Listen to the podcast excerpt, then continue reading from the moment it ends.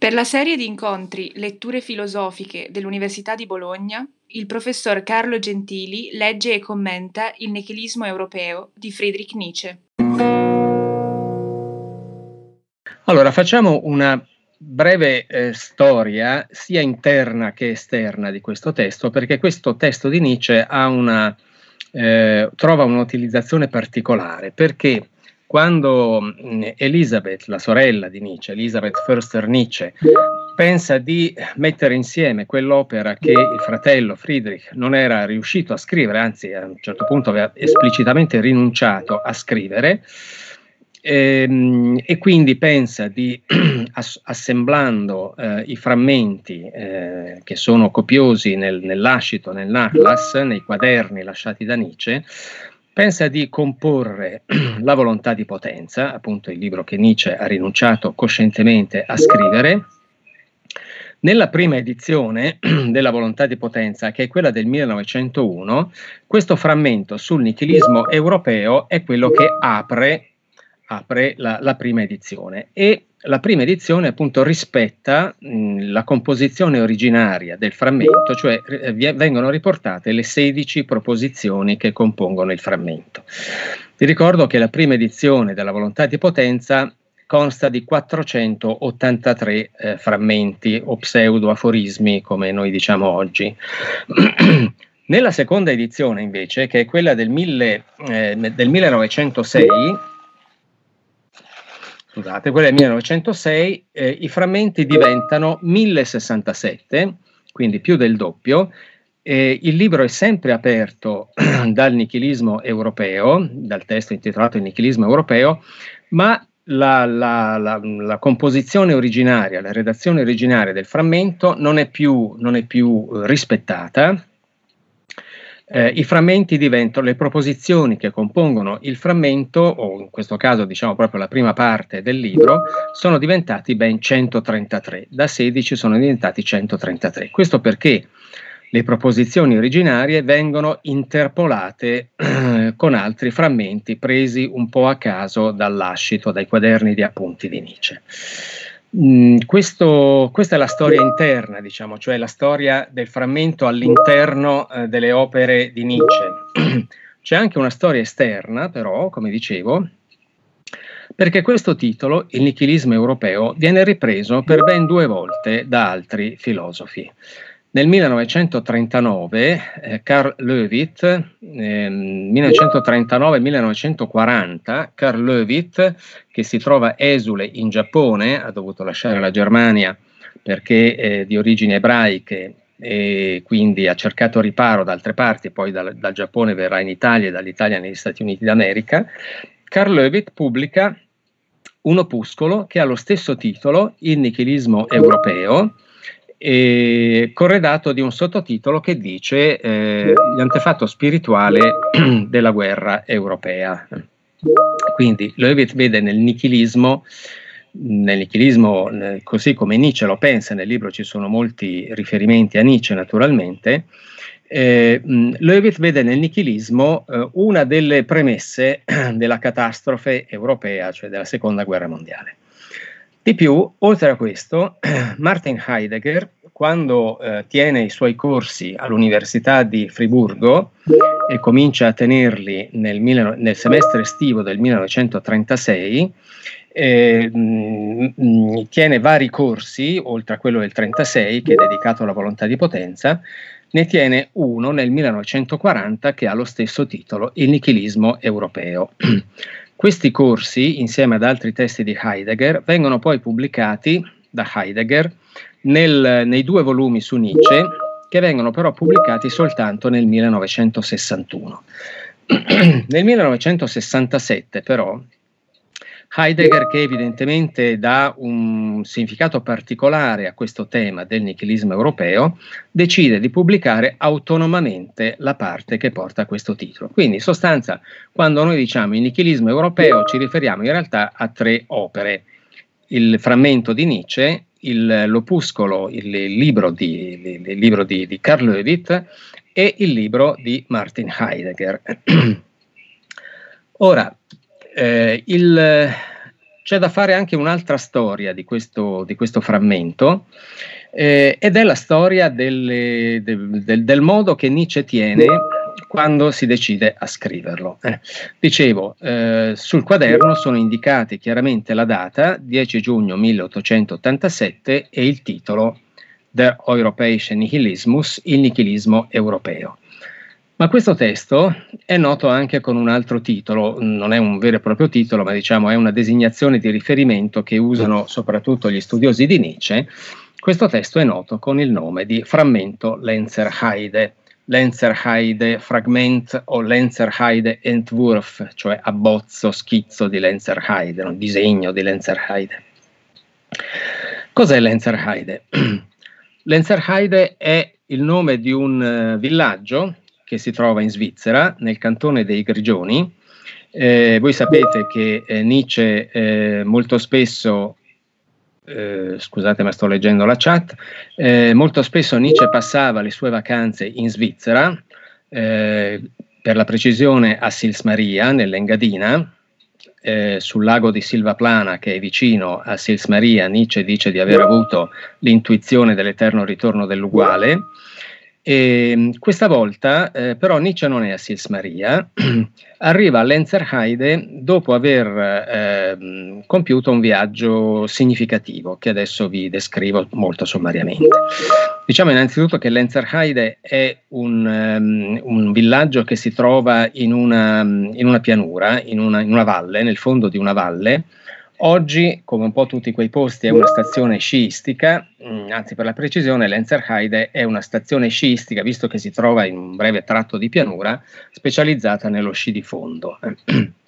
All'epoca invece no. Eh, comunque il primo albergo fu eh, costruito a Lenzerheide nel 1882, quindi probabilmente è l'albergo nel quale Nietzsche eh, trascorse questo soggiorno a Lenzerheide, durante il quale scrisse appunto questo frammento. Il viaggio di Nietzsche, dicevo, è significativo perché Nietzsche in questo periodo risale, ehm, risiede, scusate, risiede in Costa Azzurra, a Nizza per la precisione. Al, verso la tarda primavera, nel mese di maggio del 1887, eh, decide di trasferirsi a Zurigo e da Zurigo si trasferisce successivamente a Coira, Coira è la capitale del cantone dei Grigioni, in tedesco il nome della città è Chur. Eh, a Coira Nietzsche cosa fa? Si ferma per circa due settimane e eh, va in biblioteca. Va in biblioteca e vi trascorre due settimane di intenso studio nella biblioteca di Coira, nel quale studio, eh, soggiorno di studio, nel quale nella biblioteca di Coira, Nietzsche legge molti di quegli autori, di quei filosofi che fino a quel momento eh, ha conosciuto soprattutto grazie a manuali di storia della filosofia, se vogliamo così chiamarli, mh, mm, eh, manuali è un termine un po' riduttivo, ma è soprattutto la Geschichte der Neuen Philosophie di Kuno Fischer, la storia della filosofia moderna di Kuno Fischer.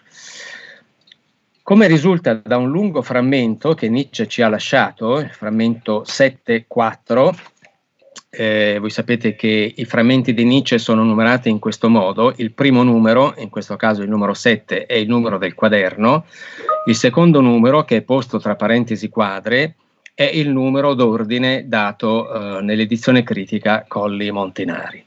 Ebbene, da questo frammento 7.4 eh, che, che, Nietzsche intitola anche in questo caso, lo intitola I metafisici, e mh, mm, risulta che Nietzsche legge Spinoza, che fino a quel momento non ha ancora letto, eh, lo ha conosciuto appunto soltanto attraverso il libro di Kuno Fischer. Eh, ci sono appunti tratti dal Tractatus de Intellectus Emendazione e dall'Etica di Spinoza, eh, legge dal, dai saggi di Teodicea di Leibniz, eh, legge Hume e poi soprattutto eh, c'è un approfondito confronto su, su Kant. Ecco. Tenete presente che eh, Nietzsche fino a quel momento di Kant ha letto direttamente soltanto la critica del giudizio, questo già nel 1868 prima della sua eh, laurea in filologia classica, quando per un breve momento aveva pensato di laurearsi in filosofia. Eh, di, Kant legge, di Kant Nietzsche legge parecchio in questa occasione, eh, legge il conflitto delle facoltà, legge la religione nei limiti della semplice ragione, eh, rilegge, rilegge la critica del giudizio, probabilmente, da quel che risulta dai suoi commenti, eh, legge anche la critica della ragion pura, ma soprattutto legge la critica della ragion pratica. Nella parte finale di questo frammento, Nietzsche riporta addirittura, ricopia proprio quella celebre ultima pagina della critica della ragion pratica, quella che tu, indubbiamente tutti conoscono, cioè eh, il cielo stellato sopra di me, la legge morale in me. E dal commento a questa frase eh, si comprende eh, che Nietzsche in realtà sta confrontando questo testo con alcuni passaggi della critica della ragion pura. questo riferimento a Kant alla critica della ragion pratica eh, è importante ehm, per quello che diremo dopo aver ultimata la lettura avremo eh, il modo di fare qualche commento. Ora dunque passo alla lettura del testo di Nietzsche. Vi dico che il testo di Nietzsche, Il nichilismo europeo, frammento Lenzerheide, si trova nel volume ottavo, tomo primo dell'edizione critica delle opere di Nietzsche a cura di Giorgio Colli e Mazzino Montinari, eh, ma ne esiste anche un'altra edizione, un piccolo opuscolo, pubblicato sempre dalla casa editrice Adelphi, a cura di Giuliano Campioni, il quale ha rivisto anche eh, in qualche punto la traduzione che figura nell'edizione Colli Montinari, traduzione che è di Sossio Giametta. Quindi io eh, vi leggo adesso da questa edizione a cura di Giuliano Campioni. Come dicevo, il testo è composto di 16 proposizioni, quindi io eh, leggerò anche il numero della, di ogni proposizione.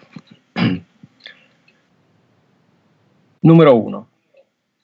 Quali vantaggi offriva l'ipotesi della morale cristiana? 1. Conferiva all'uomo un valore assoluto, in contrasto con la sua piccolezza e casualità nella corrente del divenire e dello scomparire. 2. Serviva agli avvocati di Dio, in quanto lasciava al mondo, nonostante il dolore e il male, il carattere della perfezione, compresa quella libertà. Il male appariva pieno di senso. 3. Stabiliva nell'uomo un sapere intorno ai valori assoluti, dandogli così, proprio per le cose più importanti, conoscenza adeguata. Impediva all'uomo di disprezzarsi, in quanto uomo, di prendere partito contro la vita, di disperare del conoscere. Era un mezzo di conservazione. Insomma, la morale era il grande antidoto contro il nichilismo teorico e pratico. 2. Ma tra le forze promosse dalla morale c'era la veridicità. Questa si, svol- si volge infine contro la morale, ne scopre la teleologia, la considerazione interessata. E oggi la cognizione di questa lunga e inveterata menzogna, che disperiamo di riuscire a scrollarci di dosso, agisce appunto come stimolante al nichilismo. Constatiamo ora in noi l'esistenza di bisogni, instillati dalla lunga interpretazione morale, che ci appaiono come bisogni di cose non vere. D'altra parte, sono questi stessi bisogni, da cui sembra dipendere il valore, che ci permettono di sopportare la vita. Da questo antagonismo tra il non apprezzare ciò che conosciamo e il non potere più apprezzare ciò che vorremmo dare a intendere a noi stessi, risulta un processo di dissoluzione. 3. In realtà noi non abbiamo ormai molto bisogno di un antidoto contro il primo nichilismo. Nella nostra Europa la vita non è più tanto incerta, casuale, insensata un tale enorme potenziamento del valore dell'uomo, del valore del male, eccetera, ora non è più così necessario. Noi sopportiamo una notevole riduzione di questo valore.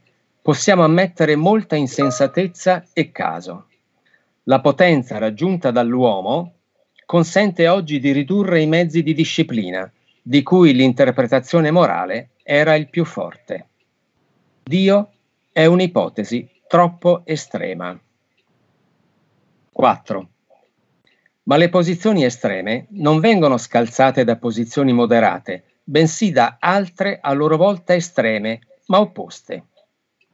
E così la credenza nell'assoluta immoralità della natura, nella mancanza di scopo e di senso, è la passione psicologicamente necessaria quando non si può più sostenere la fede in Dio e in un ordine essenzialmente morale. Il nichilismo appare ora non perché il disgusto per l'esistenza sia maggiore di prima, ma perché si è diventati riluttanti a vedere un senso nel male e nell'esistenza stessa. Una interpretazione è tramontata, ma poiché vigeva come la interpretazione, sembra che l'esistenza non abbia alcun senso, che tutto sia invano. 5. Che questo invano sia il carattere dell'attuale nichilismo rimane da dimostrare. La diffidenza per i nostri precedenti giudizi di valore si rafforza fino a esprimersi nell'interrogativo. Non sono forse tutti i valori allettamenti con cui la commedia si prolunga, senza però avvicinarsi in alcun modo a una soluzione?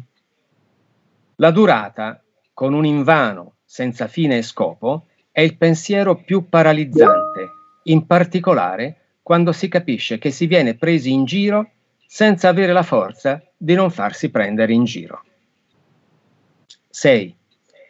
Pensiamo questo pensiero nella sua forma più terribile.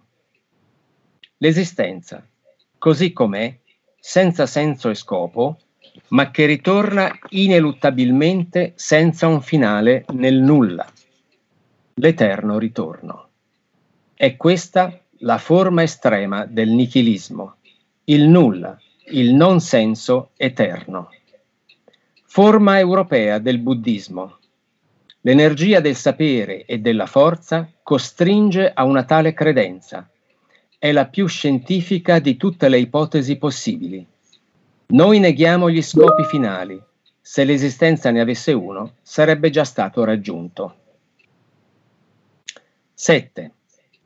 Allora si capisce che qui vi sia una tendenza a un'antitesi del panteismo, perché il tutto perfetto, divino, eterno, costringe parimenti a credere all'eterno ritorno.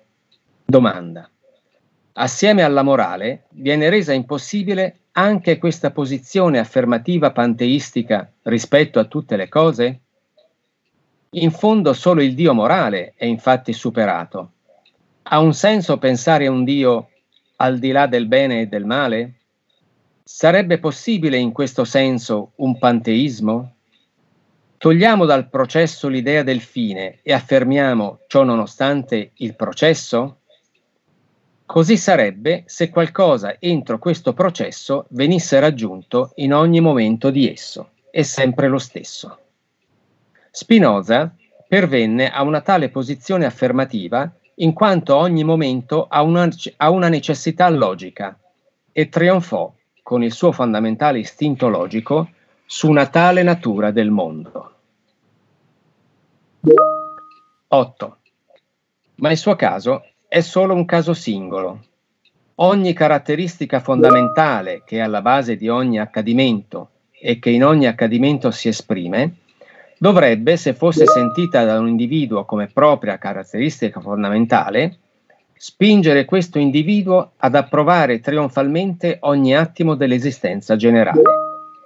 L'importante sarebbe appunto sentire con piacere dentro di sé questa caratteristica fondamentale come buona, pregevole. 9. La morale ha dunque protetto la vita dalla disperazione e dal salto nel nulla presso quegli uomini e quelle classi che sono stati violentati e oppressi da altri uomini. Già che è l'impotenza nei confronti degli uomini e non l'impotenza nei confronti della natura che genera la più disperata amarezza nei riguardi dell'esistenza. La morale ha trattato come nemici coloro che detenevano il potere, i violenti, i signori in genere, dai quali l'uomo comune doveva essere protetto, cioè anzitutto incoraggiato, rafforzato. La morale ha quindi insegnato a odiare e a disprezzare nel modo più profondo quella che è la caratteristica fondamentale dei dominatori, la loro volontà di potenza. Abolire, negare, dissolvere questa morale. Ciò significherebbe conferire all'istinto più odiato un sentimento e una valutazione opposti. Se il sofferente, l'oppresso, perdesse la fede nell'avere il diritto di disprezzare la volontà di potenza, entrerebbe nello stadio della più nera disperazione. Ciò avverrebbe se questo carattere fosse essenziale alla vita, se risultasse che anche in quella volontà di morale è camuffata solo questa volontà di potenza, che anche quell'odio e quel disprezzo è ancora una volontà di potenza. L'oppresso si renderebbe conto di stare sullo stesso piano dell'oppressore e di non avere alcun privilegio nel rango superiore rispetto all'altro. 10. Anzi, al contrario, nella vita non c'è niente che abbia valore al di fuori del grado di potenza, dato appunto che la vita altro non è che volontà di potenza. La morale ha preservato dal nichilismo i disgraziati, attribuendo a ciascuno un valore infinito, un valore metafisico, e inserendolo in un ordinamento che non concorda con quello della potenza e gerarchia terrene. Ha insegnato la rassegnazione, l'umiltà, eccetera. Una volta che perisse la fede in questa morale, i disgraziati perderebbero la loro consolazione e perirebbero. 11.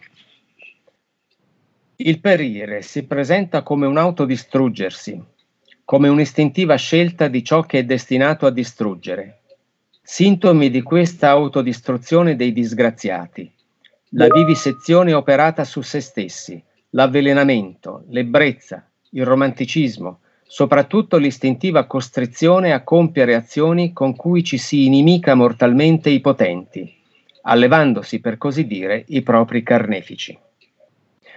La volontà di distruzione come volontà di un istinto ancora più profondo, dell'istinto dell'autodistruzione, come volontà del nulla. 12.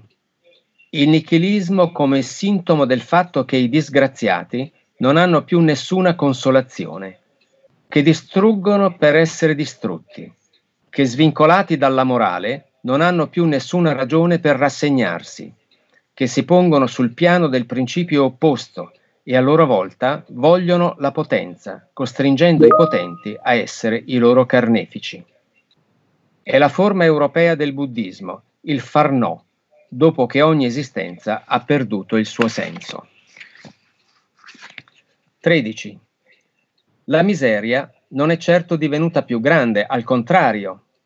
Dio, morale, rassegnazione sono stati rimedi a livelli di miseria terribilmente profondi il nichilismo attivo fa la sua comparsa in condizioni relativamente molto più favorevoli. Già il fatto che la morale venga considerata come supora- superata presuppone un notevole grado di cultura intellettuale e quest'ultima, a sua volta, un relativo benessere. Una certa stanchezza intellettuale che la lunga lotta delle opinioni filosofiche ha condotto fino al disperato scetticismo nei confronti della filosofia, contrassegna parimenti la condizione sociale tutt'altro che bassa di questi nichilisti. Si pensi alla situazione in cui apparve il Buddha.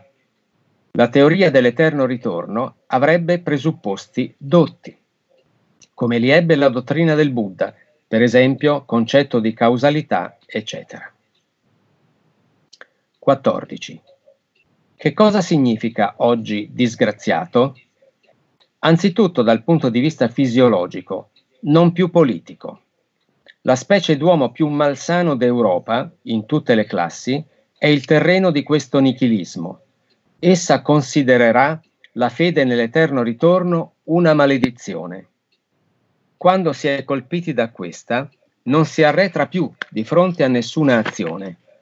non estinguersi passivamente, ma fare estinguere tutto ciò che è a tal punto privo di senso e di scopo, per quanto si tratti solo di una convulsione, di un cieco furore nel constatare che tutto è esistito dall'eternità, anche questo momento di nichilismo e di smania distruttiva. Il valore di una tale crisi sta nel purificare, nel concentrare gli elementi affini facendo in modo che si rovinino a vicenda, nell'assegnare a uomini di opposte mentalità compiti comuni, portando alla luce anche i più deboli e insicuri, e dando così la spinta alla formazione, dal punto di vista della salute, di una gerarchia delle forze, riconoscendo chi comanda come chi comanda e chi obbedisce come chi obbedisce, naturalmente al di fuori di ogni ordinamento sociale esistente. 15. Quali uomini si riveleranno allora i più forti? I più moderati quelli che non hanno bisogno di articoli di fede estremi, quelli che non solo ammettono, ma amano una buona parte di caso, di assurdità, quelli che sanno pensare all'uomo con una notevole riduzione del suo valore, senza per questo diventare piccoli e deboli, i più ricchi di salute, quelli che sono all'altezza della maggior parte delle disgrazie e che quindi non hanno tanto paura delle disgrazie gli uomini che sono sicuri della loro potenza e che rappresentano con consapevole orgoglio la forza raggiunta dall'uomo. 16. Come penserebbe un tale uomo all'eterno ritorno? Ecco, con questo interrogativo non, è casu- non, è, non, è infrequente che eh, i testi di Nietzsche talvolta si concludano con un interrogativo, questo anche mh, mm, diversi, fra- diversi aforismi della Gaia Scienza, che si concludono con un interrogativo che è l'apertura di un nuovo problema. Qui eh, Nietzsche se lo chiede veramente e non si sa dare di fatto una risposta. Ora, come avete visto, e come avevo anticipato all'inizio, in questo testo ci sono in effetti un po' tutti i temi più noti della filosofia di Nietzsche. Ve ne sono alcuni trattati in modo sorprendente anche rispetto alla vulgata, diciamo così, eh, in, nella quale viene inteso in genere il pensiero di Nietzsche. Nella prima parte, anzi proprio nella prima e nella seconda proposizione, e anche nella terza, eh, Nietzsche fa i conti con il cristianesimo per la precisione con la morale cristiana. E vedete che la sua, la sua posizione è alquanto originale, diciamo. Cioè Nietzsche non nega affatto eh, il valore della morale cristiana. La morale cristiana ha dato un senso, qui ricordiamoci, ha dato un senso all'esistenza umana, eh, qui Nietzsche probabilmente ha in mente quella crisi dell'umanità che si verifica con la fine del mondo antico, eh, quando con, le, con, il tramonto degli ideali della, della, della, grande, della grande, tradizione greco-romana, è il cristianesimo, il cristianesimo a, a dare un senso all'uomo e a salvarlo dalla insensatezza, dalla perdita di importanza e di significato. Qui il cristianesimo viene presentato da Nietzsche come la religione che giustifica il male, cioè che dà una ragione al male. Vi ricordate quello che dice? Mm, serviva la morale cristiana agli avvocati di Dio. Lasciava al mondo, nonostante il dolore e il male, il carattere della perfezione, compresa quella libertà. Il male appariva pieno di senso. Questo è un riferimento abbastanza evidente a Sant'Agostino, a Sant'Agostino, il quale fonda, come è noto, nell'esistenza storica del male il concetto stesso di libertà. Eh, nel dialogo, appunto, che porta il titolo del libero arbitrio, dif- volendo difendere Dio dalla, dall'accusa di aver creato il male, si deus unde malum, si malum cur deus, eh, eh, se esiste Dio da dove viene il male, se esiste il male perché esiste Dio, Sant'Agostino risponde che in realtà eh, Dio non può aver fatto altro che creare un male per un bene, cioè per un bene ancora maggiore, e questo bene ancora maggiore è la libertà. Solo nella misura in cui esiste, la, esiste il male e l'uomo dunque è posto di fronte alla scelta tra il bene e il male, la scelta in favore del bene da parte dell'uomo eh, è meritoria. Se esistesse soltanto il bene non ci sarebbe scelta, non ci sarebbe merito. Mentre invece il fatto che esista il male realmente, che possa essere oggetto di una, eh, di una scelta da parte dell'uomo, da un lato eh, permette di considerare meritoriamente la scelta del bene, ma perché ci sia questa scelta deve esserci libertà. Quindi addirittura qui Nietzsche, parafrasando Agostino, dice il mondo è ancora più perfetto, è reso ancora più perfetto dal fatto che esiste il male. Poi nella proposizione 2 dice eh, che accanto alle forze promosse dalla morale c'era però la veridicità.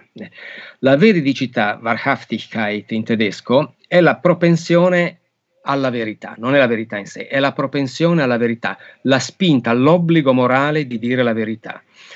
E nella morale cristiana, proprio perché eh, era una morale rigorosa che si vietava di mentire, a un certo punto non poteva non essere scoperta la teleologia, come la teleologia nascosta, dice Nietzsche, cioè la considerazione interessata che è sottesa alla morale, e cioè che la morale è in realtà eh, orientata ad uno scopo, non è disinteressata, ma orientata ad uno scopo.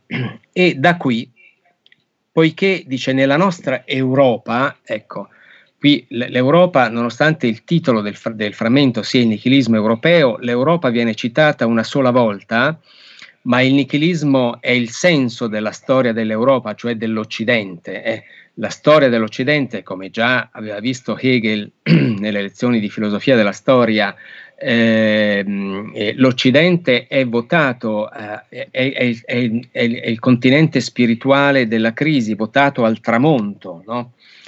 E, ehm, quindi eh, nella nostra Europa, che è il, il, il continente spirituale del cristianesimo, l'Europa che sta a Occidente è anche il continente spirituale nel quale il cristianesimo stesso trova il suo tramonto e le condizioni nelle quali vive la nostra Europa, la nostra vecchia Europa, questo riferimento alla decadenza dell'Europa che abbiamo visto nei, nei, nei, nelle proposizioni successive, è un'idea che Nietzsche matura a partire dal suo maestro di Basilea, cioè Jacob Burckhardt, no? questa idea della vecchia Europa, l'Europa come un continente che ormai è al tramonto e che ha la sua bellezza, anche la sua, la sua forza in questo tramonto in questa Europa dove ormai l'idea stessa di Dio, quindi l'idea di una morale cristiana, è servita a maturare l'uomo a un livello tale che ormai l'uomo, non potendosi più raccontare la menzogna dell'esistenza di Dio,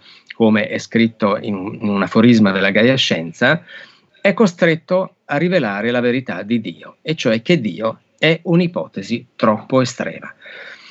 Questa frase, Dio è un'ipotesi troppo estrema, è ciò che corrisponde esattamente all'affermazione che troviamo nell'aforisma 108 e nell'aforisma 125 della Gaia Scienza, laddove si dice, come è noto, che Dio è morto. Dire che Dio è morto e dire che Dio è un'ipotesi troppo estrema è la stessa cosa. Però la comparsa di questo termine, ipotesi, e qui mi ricollego alle cose che ho detto all'inizio, eh, non può non farci pensare a una cosa eh, nella critica della ragion pratica, quando Kant eh, parla della necessità dal punto di vista morale, eh, eh, che noi dobbiamo pensare, la necessità per noi di pensare a un essere eh, che sia nello stesso momento intelletto e volontà, e che dobbiamo per forza pensare che il mondo corrisponda al disegno di questo essere affinché noi possiamo dare un fondamento universale alla legge morale, dunque noi siamo per forza costretti a pensare che esista un Dio che offra, diciamo così, la garanzia del valore della legge morale, dice Kant poi però se consideriamo questo problema dal punto di vista della ragione teoretica, eh, quel Dio in realtà non l'abbiamo dimostrato, eh, abbiamo, nece- abbiamo, dimostrato soltanto il nostro bisogno di dare un fondamento assoluto alla morale, ma non abbiamo con ciò mostrato realmente l'esistenza di Dio. Sapete che già nella critica della ragion pura Kant demolisce ogni prova, teologica, prova ontologica dell'esistenza di Dio. Alla fine di queste considerazioni Kant dice questo nostro bisogno che è radicato nella ragione pratica, se considerato, quindi il bisogno dell'esistenza di Dio, se considerato dal punto di vista della ragione teoretica, non può restare altro che una ipotesi. Ipotese è proprio ovviamente questo termine usato sia da Kant che da Nietzsche, è il fatto che Nietzsche nella sua biblioteca, nella biblioteca di Coira, nella quale si sofferma per circa due, per circa due settimane, abbia letto eh, la ragion pratica, la critica della ragion pratica, può fare legittimamente supporre che questo termine, ipotesi, venga dalla ragion pratica di Kant. Eh, gli gli altri argomenti trattati, abbiamo visto, sono l'eterno ritorno dell'uguale, che è il senso dell'invano, ehm, il, la maledizione è la forma estrema del, dell'eterno ritorno dell'uguale,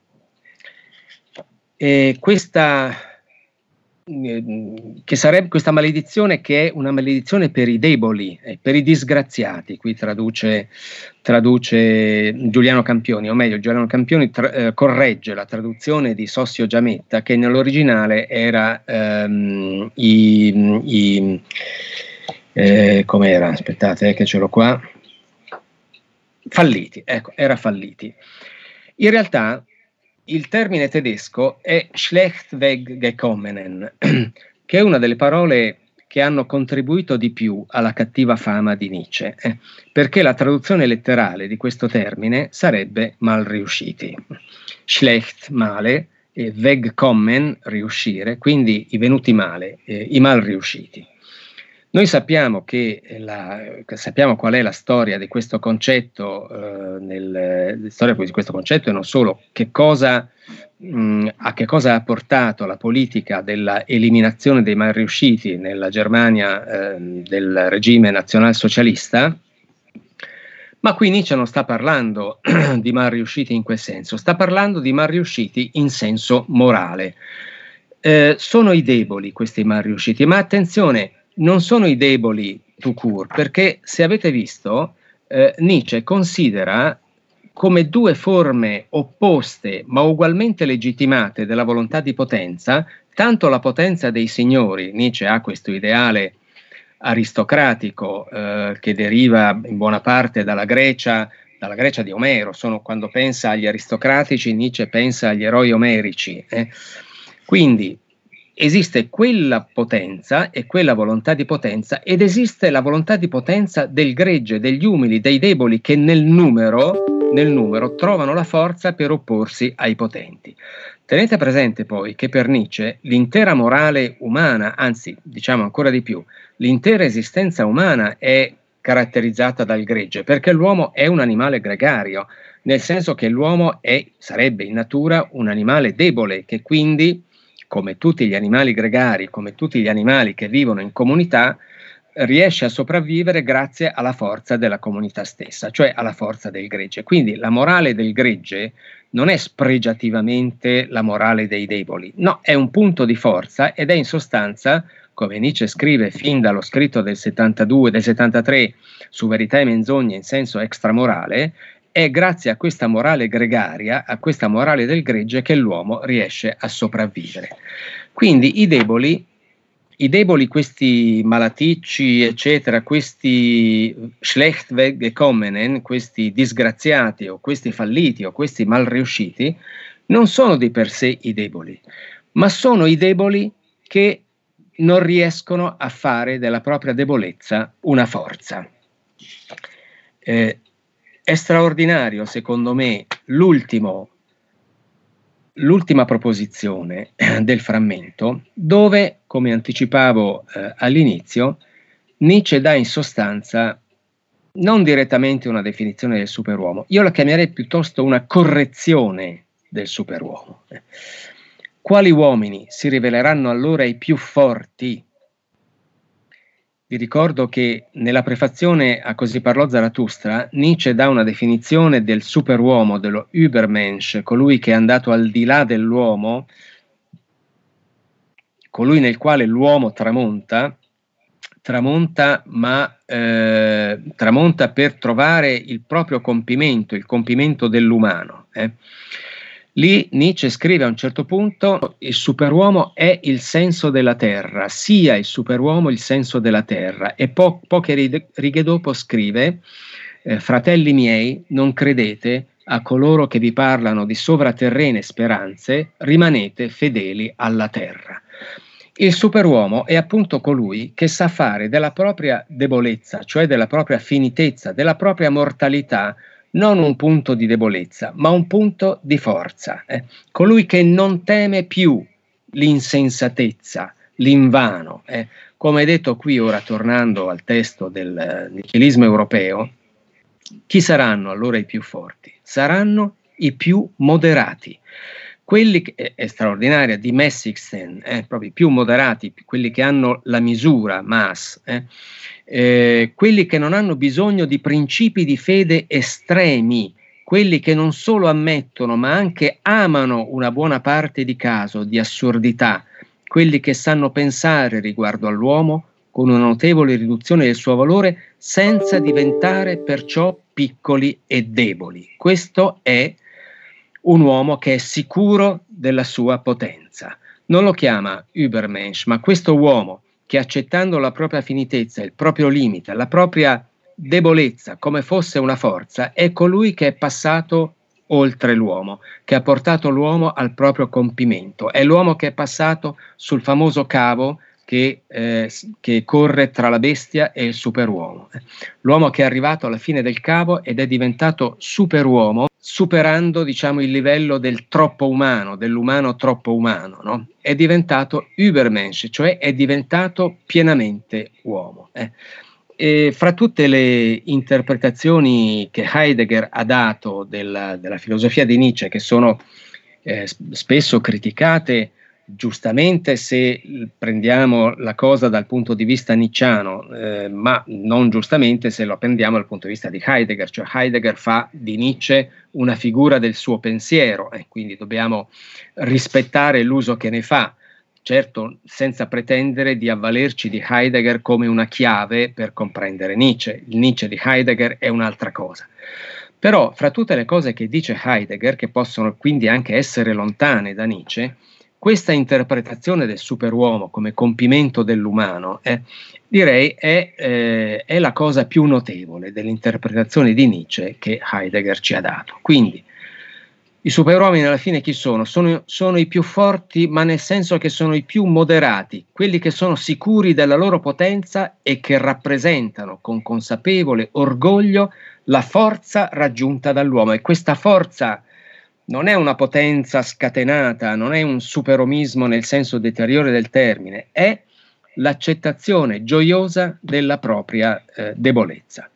Vi ricordo che nello Zarathustra le tre figure della metamorfosi dello spirito sono, le tre figure sono eh, il, il cammello, il leone e il fanciullo, il cammello che dice tu devi è la obbligatorietà perentoria della morale, il leone che dice io voglio è la volontà scatenata ma aggressiva che è vittima della propria violenza, la terza figura è quella del fanciullo che dice io sono. Eh, questo fanciullo che è nello stesso momento il fanciullo di Eraclito, ma anche, sono, sono, anche i fanciulli innocenti dei, dei Vangeli, questa innocenza del fanciullo che dice io sono è la vera figura a cui corrisponde il superuomo.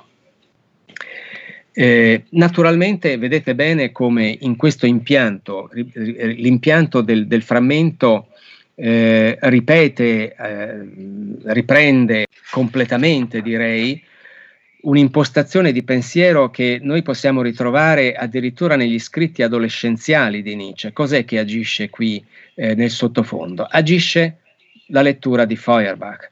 Eh, Nietzsche legge Feuerbach già da adolescente, ci sono tracce nelle sue lettere, negli scritti giovanili della lettura di Feuerbach. Forse Feuerbach è la prima lettura filosofica di Nietzsche, Naturalmente poi dopo la lettura di Feuerbach viene approfondita perché Feuerbach è anche una lettura di Wagner, quindi l'amicizia con Wagner porta, finché dura naturalmente, porta Nietzsche a meditare più profondamente Feuerbach, ma qui vedete che l'idea di Dio eh, e della morale funziona esattamente nel senso dell'alienazione dell'uomo in Dio di cui parla Feuerbach. No? E qui con questo uomo che alla fine accetta, condivide e gioiosamente accetta questa sua finitezza, questa sua, questo suo destino mortale, senza appunto nutrirsi di sovraterrene speranze, è precisamente l'uomo di Feuerbach che si è riappropriato, che si è disalienato, riappropri- riappropriandosi della propria immagine alienata in Dio.